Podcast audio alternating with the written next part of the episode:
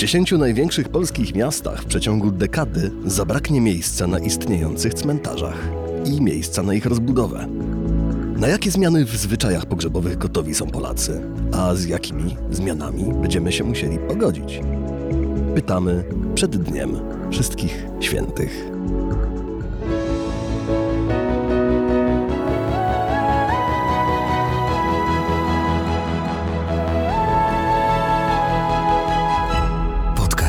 Tygodnika Powszechnego. Weź, słuchaj. Ze studia Tygodnika Powszechnego przy Dworskiej 1C w Krakowie wita Państwa Michał Kuźmiński. Ze mną dzisiaj zdalnie redaktor Marek Rabi, e, dziennikarz działu krajowego Tygodnika. Dzień dobry Marku. Dzień dobry, kłaniam się. E, Za parę dni Święto Wszystkich Świętych. Do kiosków i punktów sprzedaży wchodzi właśnie specjalne podwójne wydanie Tygodnika Powszechnego na te święta, a w tym e, wydaniu e, pośród masy znakomitych tekstów do czytania w te dni również twój, Marku, artykuł o dość filuternym tytule Martwa Przestrzeń. Martwa Przestrzeń to tekst o cmentarzach, o polskich cmentarzach, ale oglądanych z punktu widzenia trochę organizacji naszego życia publicznego, tak bym powiedział, trochę nawet z ekonomicznego punktu widzenia. Punktem wyjścia y, tego tekstu jest raport, y, który dostałeś do ręki. Raport jeszcze nie y, opublikowany, stworzony na rzecz Unii Metropolii Polskich przez zespół badaczy pod kierownictwem profesor Agnieszki Piskosz-Ryń według którego sytuacja y, z polskimi cmentarzami nie wygląda y, wesoło. 16 020 cmentarzy, 18,3 tysiąca hektarów i to miejsce się kończy. Jak wygląda ta sytuacja? Właśnie to jest zaskakujące, bo przyzwyczailiśmy się, prawda, że cmentarze to są takie miejsca, w których mm, tej przestrzeni raczej nie brakuje. Ja wręcz mam wrażenie, że to są bardzo często miejsca, które w, y, uchodzą e, w swojej okolicy za taką przestrzeń do zadumy, do poszukiwania samotności, pustki, wyciszenia.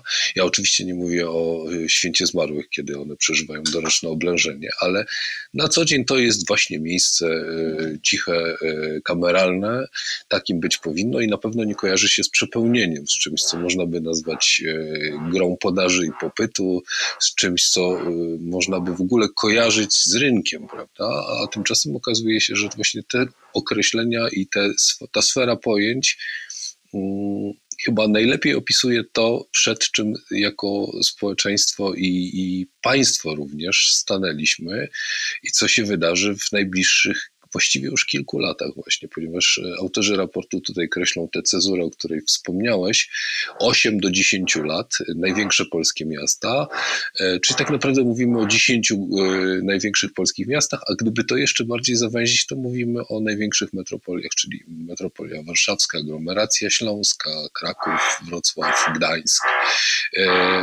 To są takie miejsca, mam na myśli właśnie te największe polskie miasta, gdzie w ciągu najbliższych kilku lat spotkają się ze sobą trzy trendy. No w tej chwili się spotykamy akurat z remontem w moim domu. Mam nadzieję, że Państwo nie słyszą tego aż tak dosadnie, jak ja słyszę. Bardzo przepraszam. Sąsiad z wiertarką, pozdrawiamy serdecznie. Tak jest, ekipa remontowa, również pozdrawiamy.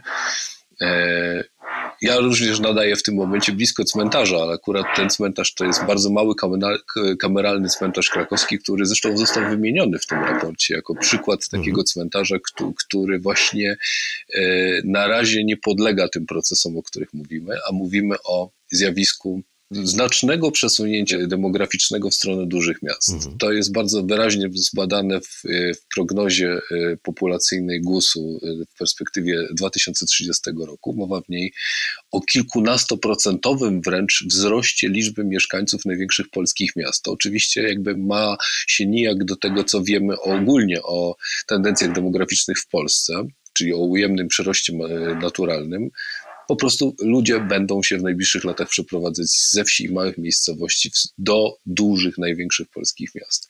E, w tych miastach e, siłą rzeczy po prostu będzie coraz więcej osób mieszkać i siłą rzeczy, no tutaj niestety mówimy o, o nieubłaganych procesach, coraz więcej osób będzie się starzeć i coraz więcej osób będzie opuszczać ten e, wpadł boleści, co będzie się nieuchronnie wiązało ze zwiększonym zapotrzebowaniem na miejsca pogrzebowe. I tu dochodzimy właśnie do cmentarzy, cmentarzy komunalnych, które nie są większością cmentarzy w Polsce, bo zdecydowana większość cmentarzy w Polsce w tej chwili to są nadal cmentarze wyznaniowe prowadzone przez, przez właśnie gminy wyznaniowe, e, głównie kościoły.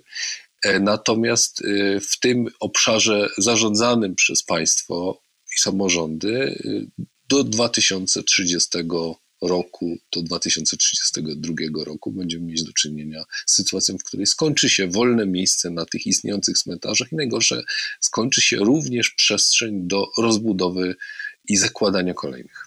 Mhm. Y, te dwa trendy, które wymieniłeś, czyli y, ten migracyjny, przenoszenie się do miast i y, ten trend demograficzny, czyli nieubłagane starzenie się naszego społeczeństwa, spotyka się z trzecim trendem, który jest powiedziałbym kulturowy, bo on dotyczy tego, jak wygląda obyczaj pochówkowy, prawda? E, piszesz w swoim tekście, że jednym z najpoważniejszych problemów, które e, ten, to, to, to generują, jest to, że Polacy są indywidualistami, jeśli, również jeśli chodzi o pochówki. W cenie dosłownie w przenośni w cenie są miejsca indywidualne, murowane duże grobowce, to wszystko nieubłaganie zajmuje miejsce. Y, jak w tym raporcie przedstawia się, y, no właśnie, kolejne ekonomiczne słowo, trend? Nie chcę powiedzieć modowy, ale jak, jak wyglądają, by tak rzec, trendy a dobrze, powiedzmy to, modowe, y, gdy chodzi o pochówki. Ja, ja, bym się właśnie nie obawiał tego określenia, bo wydaje mi się, że możemy, możemy mówić o modzie, możemy na pewno mówić o jakimś nawet chyba stylu życia, chociaż to brzmi absurdalnie w kontekście te, tematu, o którym mówimy.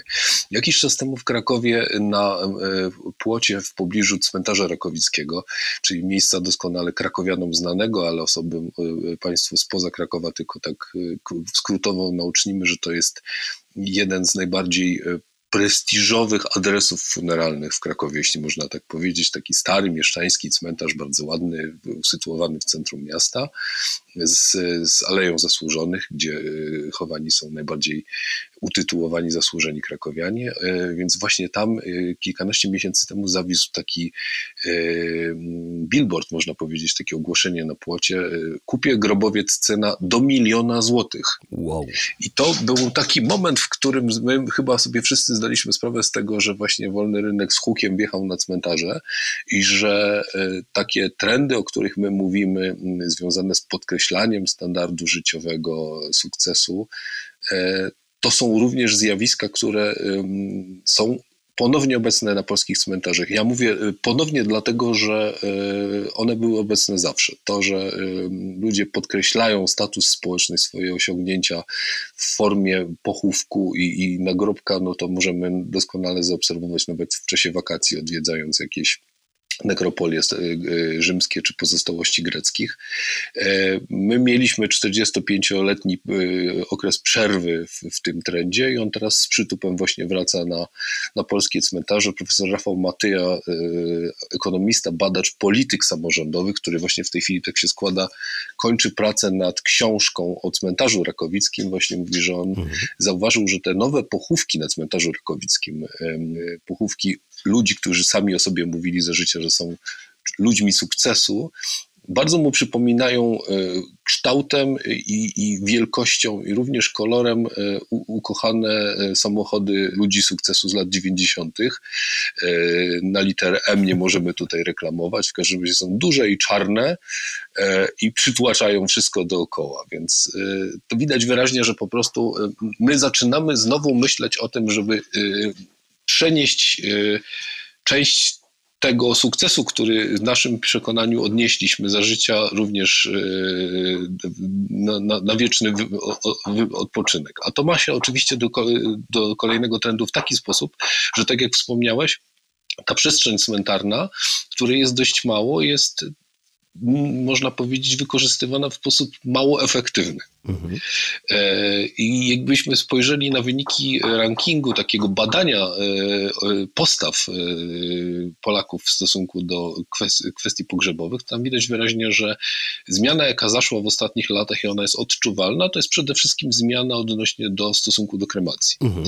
Kremacja przestała budzić kontrowersje, to jest właściwie w tej chwili alternatywna forma pochówku, aczkolwiek tutaj też można e, wyróżnić bardzo duże różnice pomiędzy wschodem a zachodem Polski, wręcz zaskakujące, bo z tego badania wynika, że w tej chwili, w 2022 roku, na cmentarzu komunalnym, na cmentarzach komunalnych we Wrocławiu, aż 82% pochówków to były pochówki właśnie związane z, połączone z, z kremacją. Gdybyśmy się przenieśli na wschodnie rubieże, na przykład do Rzeszowa, to tych pochówków będzie tylko 27%. Hmm.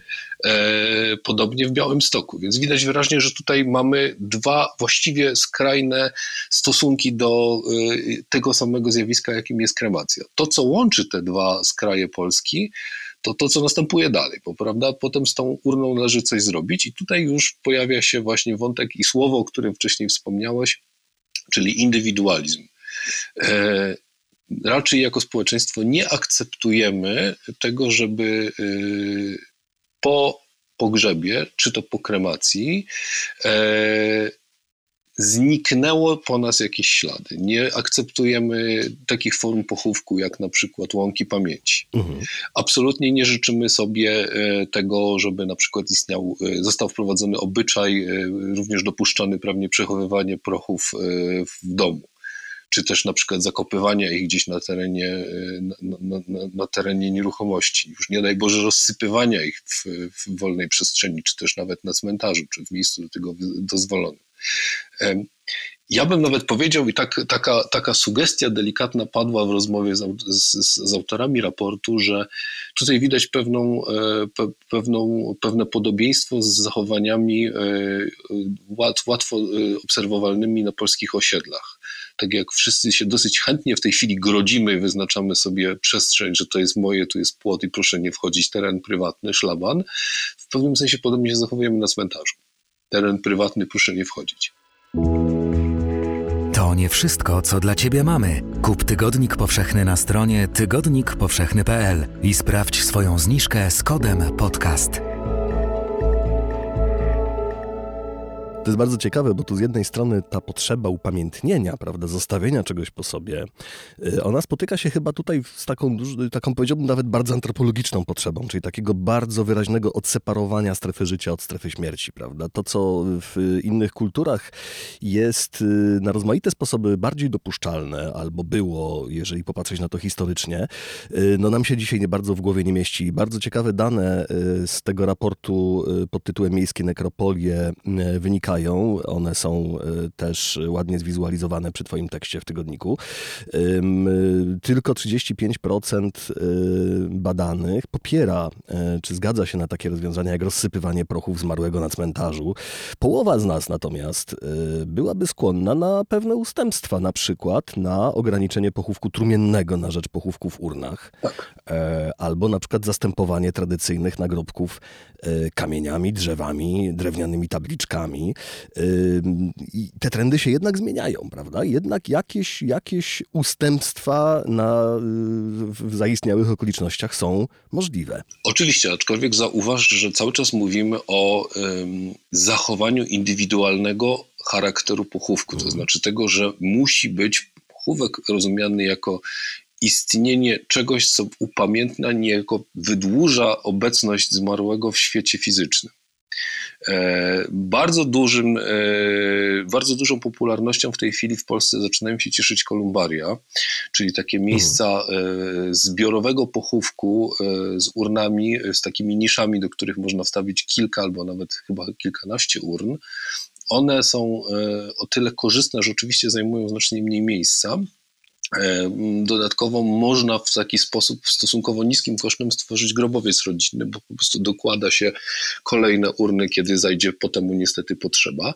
E, w wielu miastach, które są szczególnie dotknięte brakiem przestrzeni nowej na cmentarzu, na przykład właśnie w Krakowie, te, ten trend w tej chwili jest bardzo wyraźny. To już jest właściwie jedna trzecia tego typu pochówków, mimo że jest to relatywnie dosyć droga e, forma, dlatego że zazwyczaj za pochówek w kolumbarium nie płaci się, e, w, w, można powiedzieć, w ratach, czy też w, rocznych transzach, tak jak w niektórych przypadkach, czy co 20 lat, tylko płaci się zazwyczaj jednorazowo i to jest, można powiedzieć, użytkowanie wieczyste, więc te kwoty czasami dochodzą nawet do kilkunastu tysięcy złotych, ale o dziwo to całkiem, całkiem e, się nam zaczyna podobać, być może dlatego, że też również gdybym miał szukać jakiegoś wytłumaczenia, nabywamy coś w wieczyste użytkowanie i to staje się naszą własnością i to jest nasze i wiemy, że, że to jest nasz kawałek e, cmentarza. To y, wieczyste użytkowanie brzmi tutaj bardzo a propos, nie? Tak, tak, tak, tak. To nabiera zupełnie innego kontekstu w tym momencie. Jest y, jeszcze jeden wymiar. On też jest przestrzenny tego całego problemu, ale też organizacyjny. Otóż piszesz o tym, że wraz z tym przenoszeniem się e, Polaków do miast, z cmentarzami może zachodzić trend poniekąd odwrotny, to znaczy miasta mogą próbować e, outsourcować tę potrzebę na zewnątrz, do sąsiednich terytoriów, do sąsiednich gmin. Tutaj mamy do czynienia z takim trendem, który trochę przypomina rozlewanie się osiedli, tylko tych y, ex post, prawda? Tych y, rozlewanie się terenów y, y, przeznaczonych na pochówki poza miasta, co oczywiście pociąga za sobą gigantyczne problemy organizacyjne, y, bo to się wiąże z komunikacją miejską, z dojazdami, y, z terenami pod potencjalną zabudowę tak dalej, tak. Y, To też y, cmentarz komunalny staje się wtedy kolejnym problemem komunalnym. Oczywiście, że tak. No, nie unikniemy e, konieczności rozbudowy tej infrastruktury z powodów, o których już wcześniej mówiliśmy, więc to jest pytanie, gdzie to robić. W centrach dużych miast e, przestrzeni na to nie ma.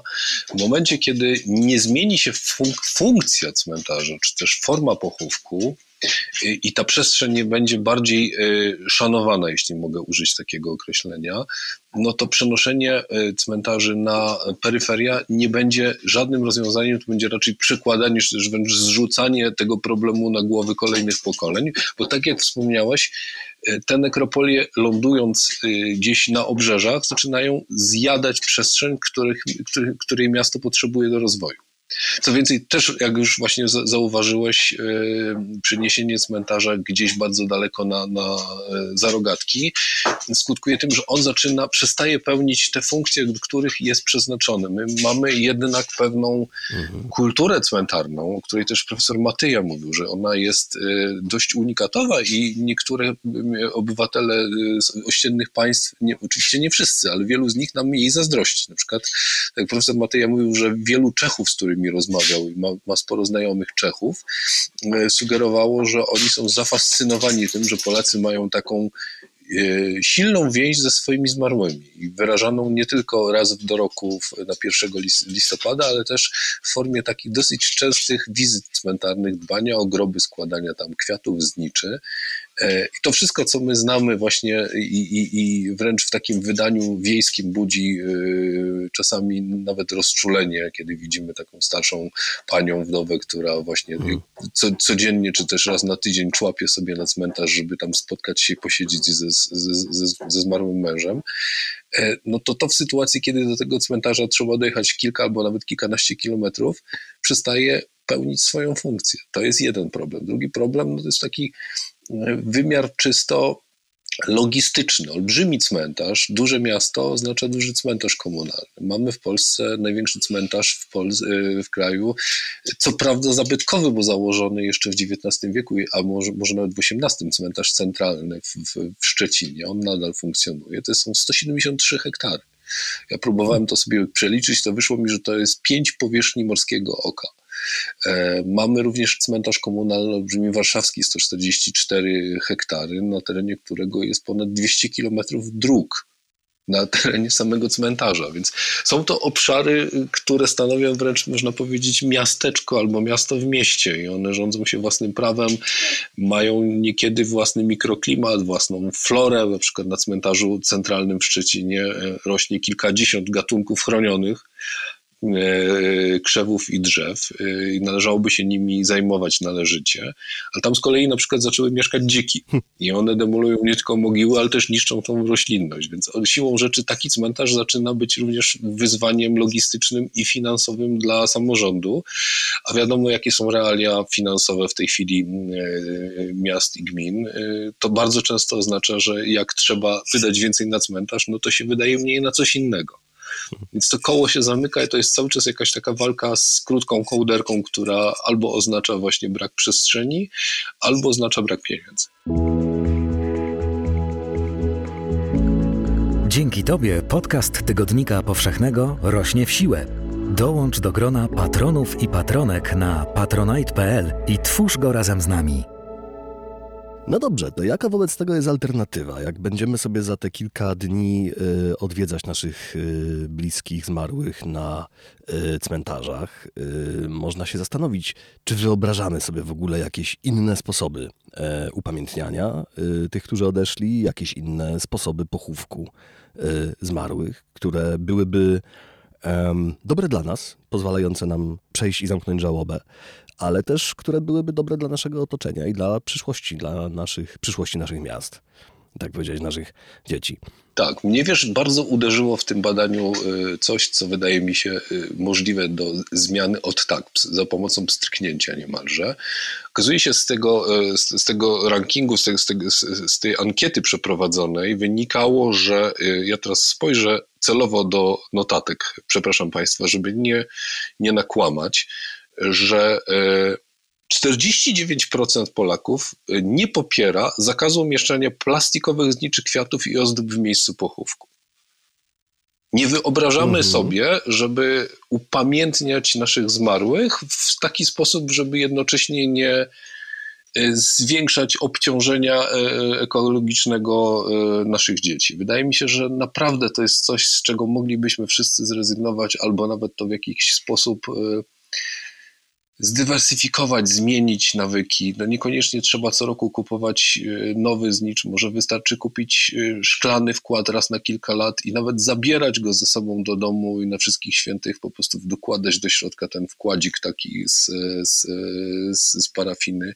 Nie chcę się teraz mądrzyć, bo, bo każdy z nas ma własne proste rozwiązania tego, tego problemu, natomiast wydaje mi się, że też w wymiarze takim czysto makro moglibyśmy polskim gminom i miastom bardzo ulżyć poprzez nieskazywanie ich na wywożenie dziesiątków ton plastikowego śmiecia co, co roku kilkanaście dni po wszystkich świętych. Poza tym powiedzmy sobie zupełnie szczerze, czy ten plastik naprawdę jest taki piękny, żeby nim upamiętniać naszych zmarłych? Prawda? Są rozmaite alternatywy. Przeglądałem sobie pokrótce e, kwestie dotyczące sposobów, nowych sposobów na pochówek. One wszystkie w polskim prawie zafunkcjonować pewnie jeszcze długo nie zafunkcjonują. Przypomnijmy, że polska ustawa o cmentarzach i pogrzebach pochodzi z 1959 roku i zdaje się, że w większości rozwiązań, które przyjmuje, jest kalką ustawy jeszcze z lat 30. Dopuszcza pochówek trumienny, dopuszcza kremację, y, ciało ma się znaleźć, czy szczątki mają się znaleźć na cmentarzu, koniec, kropka, nie ma mowy o żadnych właśnie przechowywaniach w domowych ogródkach, tak jak mówiłeś na początku, czy domowych, y, tak. domowych katakumbach. No właśnie, nawet tego w kulturze nie mamy, prawda? No, to nie brzmi dobrze. Są też inne rozwiązania, które są też ekologiczne bardziej niż na przykład kremacja, która no wiąże się jak to spalanie, prawda, z wysoką emisją dwutlenku węgla. E, mówi się dzisiaj o rozmaitych resomacjach, prawda, czyli, czyli tak zwanych tak zwanej wodnej kremacji na przykład. Mówi się piękny, jest taki, taki powracający zwykle w okolicach Wszystkich Świętych na, na, na portalach, pewnie teraz w tym roku też Państwo zobaczycie takie tak zwane ekologiczne trumny, prawda, które um, zawierają nasiona drzew e, i wiążą się z, z, z, tego rodzaju upamiętnieniem, prawda? Nie, nie, nie kamiennym pomnikiem, tylko drzewem, które, y, które wyrasta na szczątkach. No to jest prawdziwe non omnis moriar, prawda? prawda? A nie mhm. kawałek lastrika czy, czy, czy, czy piaskowca. Więc może warto by było dopuścić tego rodzaju zupełnie uczciwą e, debatę społeczną na temat tego, jak powinna wyglądać przyszłość polskich cmentarzy? Wiesz, ja myślę tak y, puentując ten wątek i już, żeby go absolutnie nie, nie, y, nie, nie kierować na siłę w stronę wolnego rynku, no to jednak te trendy rynkowe mają to do siebie, że one bardzo mocno modelują pewne zachowania społeczne, wymuszając pewne zachowania. Jeśli będziemy mieć w najbliższych latach do czynienia z postępującym wzrostem ceny kwater cmentarnych, e, to one siłą rzeczy spowodują, że część Polaków zacznie myśleć inaczej, zacznie szukać rozwiązań alternatywnych, tańszych, dopóki one będą tańsze. Więc być może to jest jeden z takich elementów, na które należy wskazywać, mówiąc, że gdzieś czeka przed, za, za rogiem czeka zmiana. Więcej o tym e, znajdą Państwo w najnowszym numerze Tygodnika Powszechnego w artykule Marka Rabija pod tytułem Martwa Przestrzeń. Ten podcast jest dla Państwa dostępny e, bezpłatnie dzięki wsparciu e, patronów Tygodnika Powszechnego, dzięki temu, że sięgają Państwo po tygodnik w rozmaitych formach, czy to w papierze, czy w serwisie tygodnikpowszechny.pl. Wszędzie tam serdecznie zapraszamy.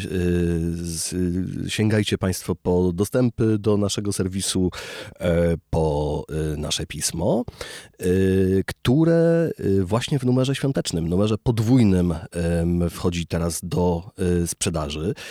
Marku, ty znasz ten numer, jak my tutaj wszyscy w redakcji, państwo lada chwila dostaną go do ręki. Powiedz, czy jest coś takiego, co ty poleciłbyś do czytania, zwłaszcza w te święta wszystkich świętych i w Dzień Zaduszny? Nie chciałbym zabrzmieć jak e, głos ze słynnego memo, że, tu wszystko jest pyszne, ale jedną rzecz na pewno muszą Państwo sobie wrzucić i na nią na pewno warto wygospodarować czas. Jest to porażający, wstrząsający i nie będę szukał y, większej liczby epitetów reportaż Przemka Wilczyńskiego z miejsca które nazywa się Domem Dusz. To jest miejsce, do którego można pojechać, odpracować, przepracować, przeboleć stratę, którą się poniosło, e, w towarzystwie osoby, która również takiej, takiej straty doświadczyła. Myślę, że to jest coś, co warto przeczytać e, i to naprawdę zmienia sposób myślenia. Państwa i moim gościem w podcaście Tygodnika Powszechnego był dziennikarz, e, reporter, autor działu Kraj tygodnika Marek Rabi. Dziękuję serdecznie, Marku. Dziękuję bardzo. Do usłyszenia już za tydzień. Dziękujemy za wysłuchanie podcastu powszechnego. Teraz zapraszamy na www.tygodnikpowszechny.pl, gdzie znajdziesz więcej materiałów pisma niezależnego dzięki swoim czytelniczkom i czytelnikom. Weź, czytaj i rośnij z nami.